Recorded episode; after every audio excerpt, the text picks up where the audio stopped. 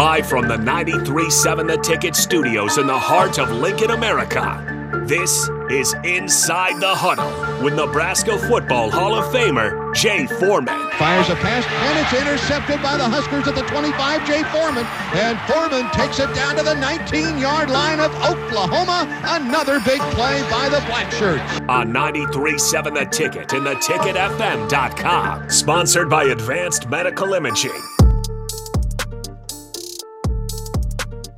Good early morning. Uh, again, we are here inside the huddle with Jay Foreman, brought to you by Advanced Medical Imaging, seventy-six oh one Pioneers Boulevard, for all your need uh, for pain and relief and many, many more options there. Um, just saw them this week. I'll see them next week. Uh, they do a great job, and um, I think we're going to try to uh, effort uh, either Doctor Razin or Doctor Finn to come in on Old School. Uh, it's a good time during the bye week to show appreciation. Plus, they would not be uh, too happy getting up at uh, six thirty a.m., Harrison. So, uh, look, we are brought to you uh, here by, again, by Advanced Medical Imaging, seventy-six oh one Pioneers Boulevard. Um, inside inside the huddle after Nebraska goes three and three on a, after a road win uh, at Illinois on Friday night. Um, a victory is a victory. You can say an ugly win is better than an ugly loss, and that is the, the truth. But I also think that, uh, you know, instead of focusing on technically, you know, not technically, but factually it being an ugly win, I think is like, you look, there is some growth there because Nebraska over at least the last eight years had plenty of ugly losses where you tried to lose the game, which showed a little bit of that the last fourth quarter. Like mm-hmm. we played three quarters decent where you could kind of like, okay, we're on the road uh, a little bit after Michigan hangover, you know, but then the The last four series between both teams was not very uh, good football. That's mm-hmm. probably something that you want to actually get out of your data database, but Nebraska found a way to win. The defense stepped up and closed it out. Um, I think this was a, again, as you if you say it's a it's an ugly win, I do think it's a complimentary win. You know, all three phases played huge, you know, came up huge. You know, obviously with the defense starting it off, uh, started a little slow, which was a little worrisome. But you know you have to expect that the first fifteen plays for a team generally are going to be the best. So Illinois started out in, in good rhythm. Uh, some of it was their doing. I think a lot of it was our doing. Um, but we recovered and got a fourth down, a legitimate fourth down stop mm-hmm. at the goal line or goal line stand. Um, Nebraska came right out of there with a uh, you know a big explosive play, so that showed growth there. And then the end of the first quarter, you're up three nothing. So we we made a field goal and got got it going, uh, Anthony Grant. And then uh, you know we got it, we got up ten, seventeen nothing. And then uh, we were able to withstand at the end of the towards the end of the second quarter an explosive play, explosive touchdown. Now, um, I know Tony White feels comfortable with us, you know, playing man to man. We did it, and you know, look, they made a great play. It was a good pass, good play, and and. Right there, Nebraska fans are generally like, uh-oh, here it comes, right? Um, we're able to go in the half, you know, probably not the best series before the half, which I think is probably something that we're going to touch on. This is the sixth game in a row that the, the last series before half, the play calling, time management, mm-hmm. situational football, all going to one, just isn't tightened up. And then obviously the it was a rock fight the second half, made one field goal, missed another, tons of turnovers to end the game. Clock ran out, and it was it was a it was a good victory for Nebraska. It's good for this team here when you, when you have a coach that's teaching them time, you know, how to win. It's not going to be pretty all the time. And with this team right now, if you want to be realistic, right, it's not going to be pretty because they're playing a totally different type of brand of football that they realistically haven't been approached by a coach, and not only through his words but through his actions, right? You know, so essentially you're actually actively acting like you want to, you know, play complimentary football. You know, we want to run the ball, you know, big emphasis on staying, keeping it close and be able to pull away late, play good defense and good special teams. Now, it hasn't always worked out like that. But when you go from a high, I call it a high risk, high reward offense that we had before, right? Whereas so much emphasis was on Adrian essentially making all the plays. When you have that emphasis on one player or one position group, then you get high turnovers, right? And then the offensive line hasn't, or at least then was more detriment than at, at times it is now. So, mm-hmm. um, you know, I, I always say is, you know, underneath the you know, the bumps and stuff like that, or the bruises. I think there's some good stuff there. And I think there's stuff that, you know, going into a bye week after a victory, um, I think you can make some big, huge steps in improvement, both individually as players and collectively as groups and overall as a team. And to be honest with you, individually as coaches, um, collectively as, say, like position or like as, you know, offense, defense, special teams, that involves all of them. Um, so I think they can all improve. And if that's the way they approach, they'll go out in the second half of the season. Now, it won't be easy, but they can really get a head start. They can really, you know, get back on track, right? You're three and three. I think before the season, Harrison, we would have been okay with being three on three, three and three, right? You're like, yeah. okay, at least we're on track to get a bowl game. And that's, sadly enough, that's where we're at. And that's, you know, it, as sad it is, this is where we're at. Just deal with the reality. That's the best way to deal with it. Now, is it the, where we want to be? No, but you're not going to go from over the last four years not even being close to making a bowl game, right? And even before, even Mike Riley, right? So just take the last six years, not even being close. Like seventeen was the last bowl game?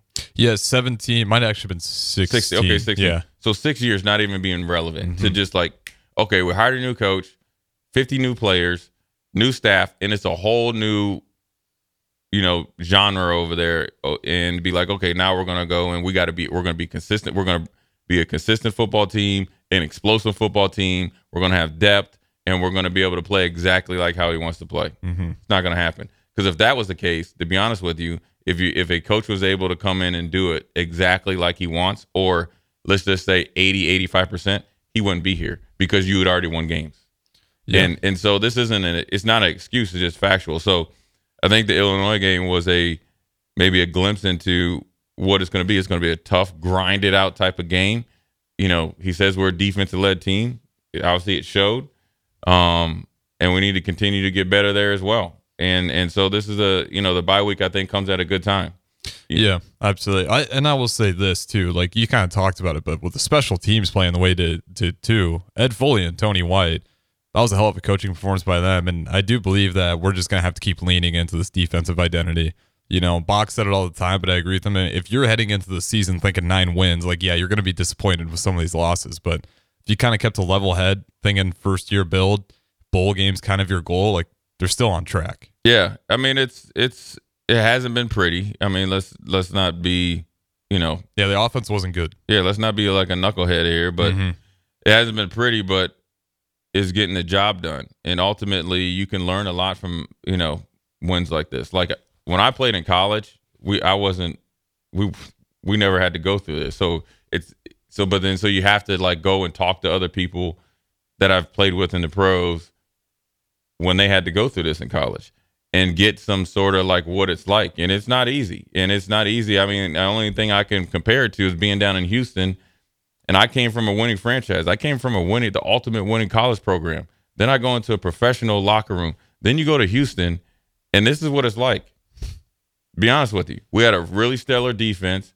We and we had an offense that was, we had a rookie quarterback in David Carr, had a poor offense. I mean, we had the worst offensive line, I think, in N F L history. I think we gave up eighty-two sacks um, and had some different pieces. But over time, the bricks that were laid, now you had, not right now, obviously Houston has a new coach, but when Gary Kubiak was there, then you saw him take off and a consistent playoff performer and in Bill O'Brien. Mm-hmm. And so that's where you go to a ten, ten-year run. And so that's where Nebraska's at right now. And uh, it's, you know, it's tough sledding. But when you look at it, it was kind of an even game. You know, first downs were even. Um, now we outgained them rushing. I think we gave up twenty-four yards in that rushing in that first drive, and they only ended up, they only ended up with twenty-one. So that's a good job to making some adjustments.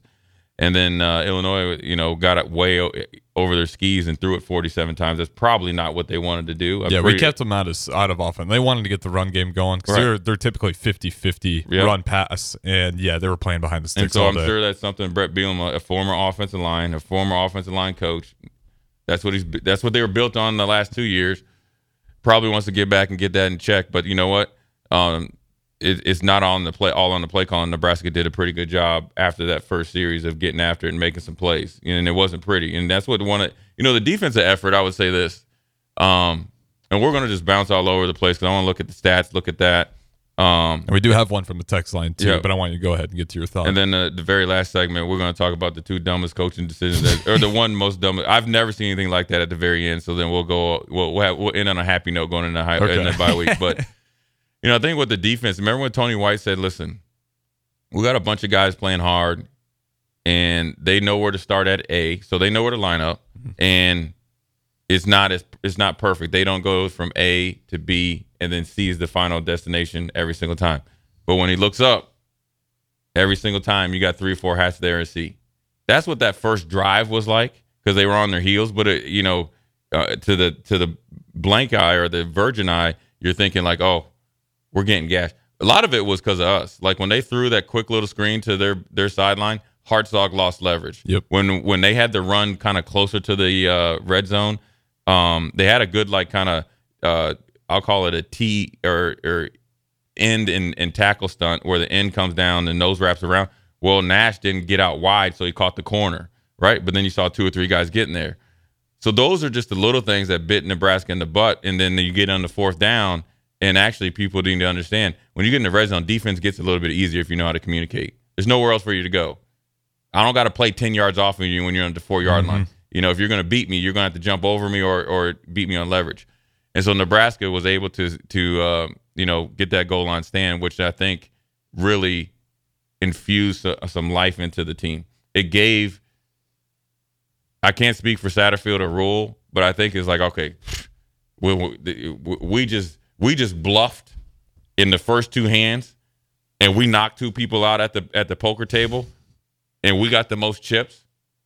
Let's throw something else out there. Let's see what we can do. And that's when you go forty-three yards deep to to Washington, mm-hmm. and and then take the whole life out of the out of the out of the stadium. Now, did it turn into a touchdown? No, but it those are cause and effects plays. Well, yeah, the field position too. You go you go three and out in the back of your end zone. They're getting the ball again at the forty. Yeah, right, with the wind conditions. Yeah, it was and, a, it was a huge play to get that down to Washington, and then. Uh, did we get his injury status after the game? N- uh, nothing definite. Okay, doesn't look good, but.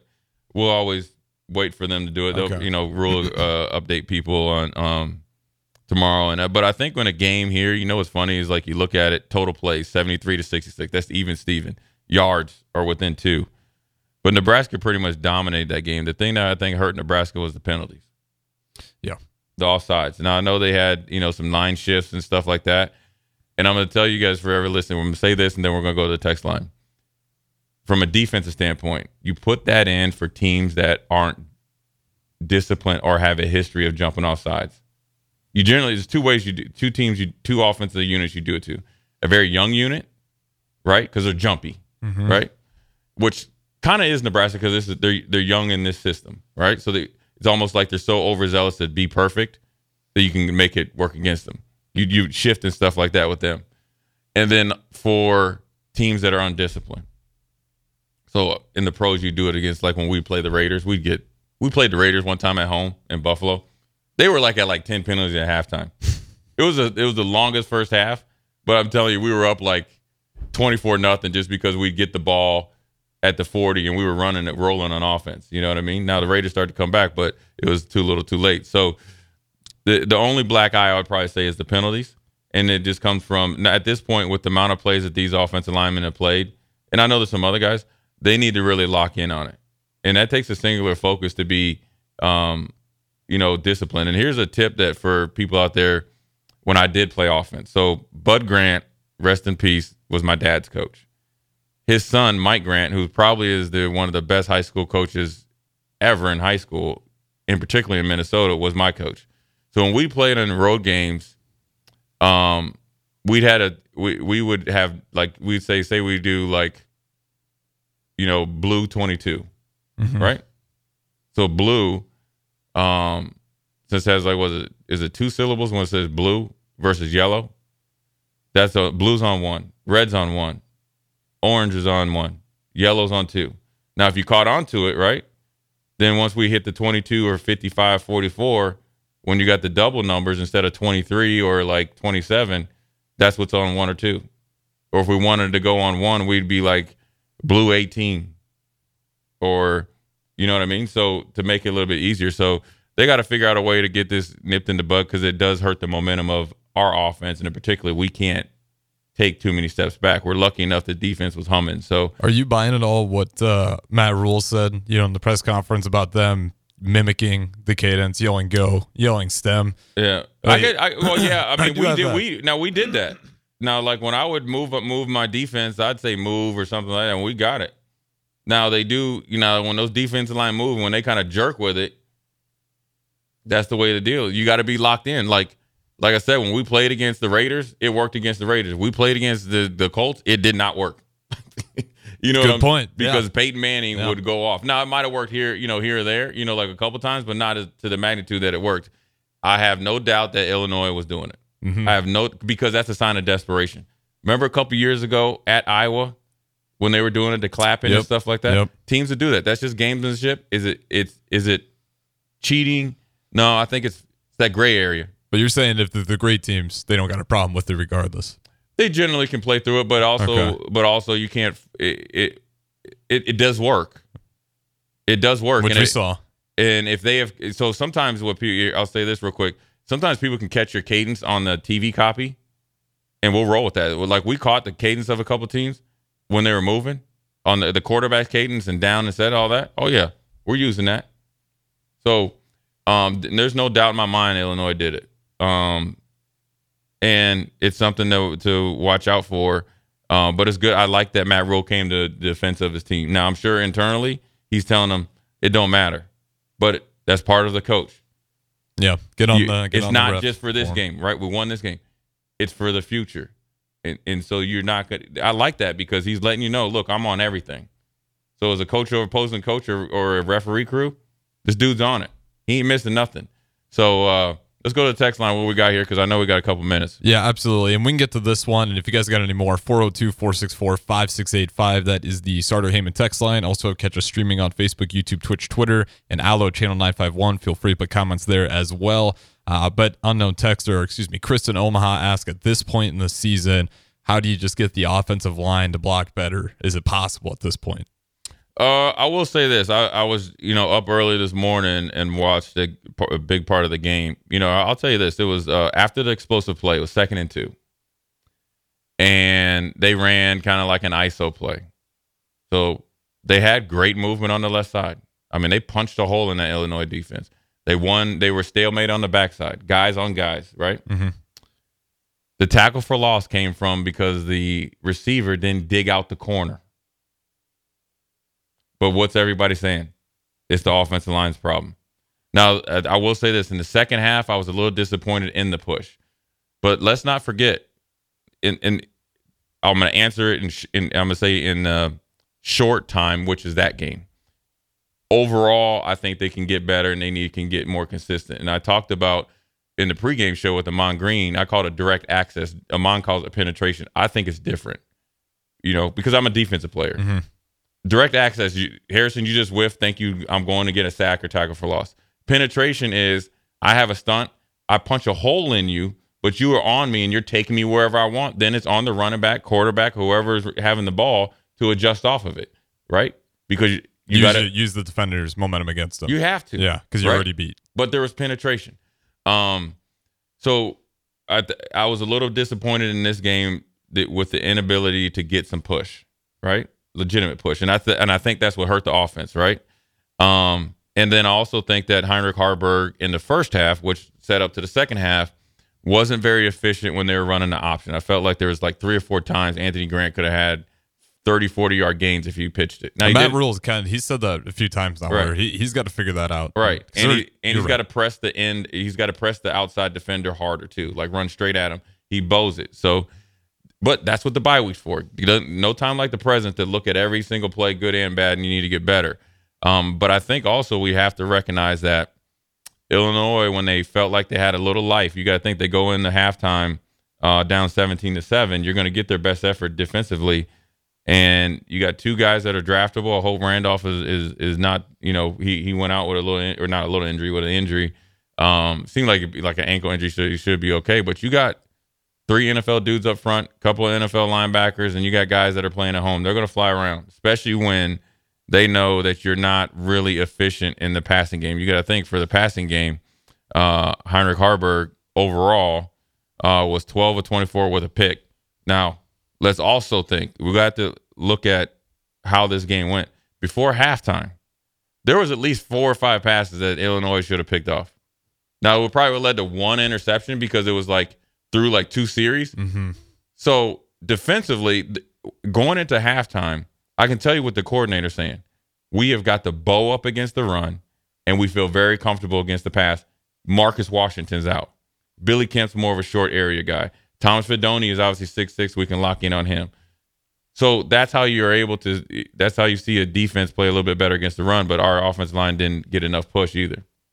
Yeah, it was uh, one of those games where I was looking for more, but I, receiver-wise, we're really starting to get thin out there. I think that's going to be the biggest challenge going forward is – how do we get more explosive plays? We had that one that we talked about that was huge after the goal line stand to get a forty-one-yard gain.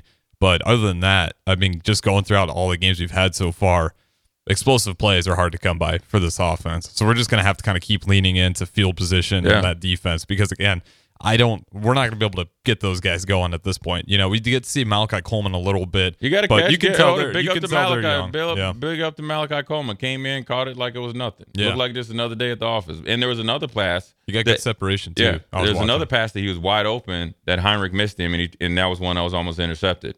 So that's letting you know he's actually able to kind of run this offensive system. This this bye week or these next two weeks are huge for Doss, Malachi Coleman, and Lloyd. Forget red shirts, dude. If I'm them, I'm playing. The, I'm, I'm, I'm. All three of us going to listen. Well, I think Coleman's is already burned. His red yeah, shirt. But I'm been, saying well, yeah. I need it now. But but it's one thing. Sometimes I think young guys burn their own red shirt because they're so infatuated of being out there. Now you. Now, so that's a participatory burning your red shirt. Oh no, homeboy. Now you got to play. Now the expect you're no longer. And I will say this to those three. Because they're freshmen. You're no longer a freshman.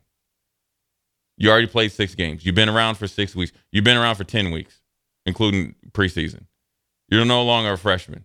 Doss maybe because he's been hurt. Mm-hmm. But Lloyd and, and Coleman, put him in there. That's your future, dude. You got a dude that both of them can take the top off. You got a big body receiver, and you got a guy that's tough as nails from Omaha West Side. And then you got Doss that's probably more polished than both of them. Not start him. Put him in there. You got to. I'll we have no much. receivers left. Yeah. You got any eligibility? You look pretty fast. You can you get can you separate? You look like a fifty-fifty guy. You could catch. I think you could get up moss. The drag drag specialist. I'll just find right. pocket and, and put it in park. But uh, yeah, no. I think Malachi Coleman. The more you talk about it, there is that opportunity for him. And while I will say this, watching him because obviously as soon as he goes in the game, you kind of your eyes pick up on it because you're like, okay, let's see what he has. He was getting pretty good separation right. on his routes. He was a pre- which surprised me as a younger guy. Pretty good separation just on simple routes, and he was giving Heinrich Haarberg plenty of time. Time, right. Like open windows to go right. ahead and sling it in there. So maybe, you know, down the stretch, that is a guy that can keep leaning on because we talked about before, but Marcus Washington, we'll we'll see how long he's right. out. But he's, you know, even past the bye week, I don't think he's back in two weeks yeah, from now. And so when you think about it, one more thing about the offensive line, right? And did they play perfect? No, I felt like they could play better in the second half. But I always look at two things. One, they gave up one sack, right? One of them was by, you know, to uh, Jason Newton, N F L player. But they kept him in check. He only had one solo tackle. Only three tackles for loss. Flip side, Nebraska had three sacks, six tackles for loss. Wasn't all as bad. Their, our offensive line, quite as kept, outperformed them. Now, you're not getting a gold standard, but they played better than Illinois. So, good first segment. Jay Foreman, Inside the Huddle, brought to you by Advanced Medical Imaging. We're going to take a break. Come right back. Dive more into some details. I'm going to give my defensive player of the game, uh, offensive player of the game, talk about the bye week, Jay Foreman. Well, I'll be right back.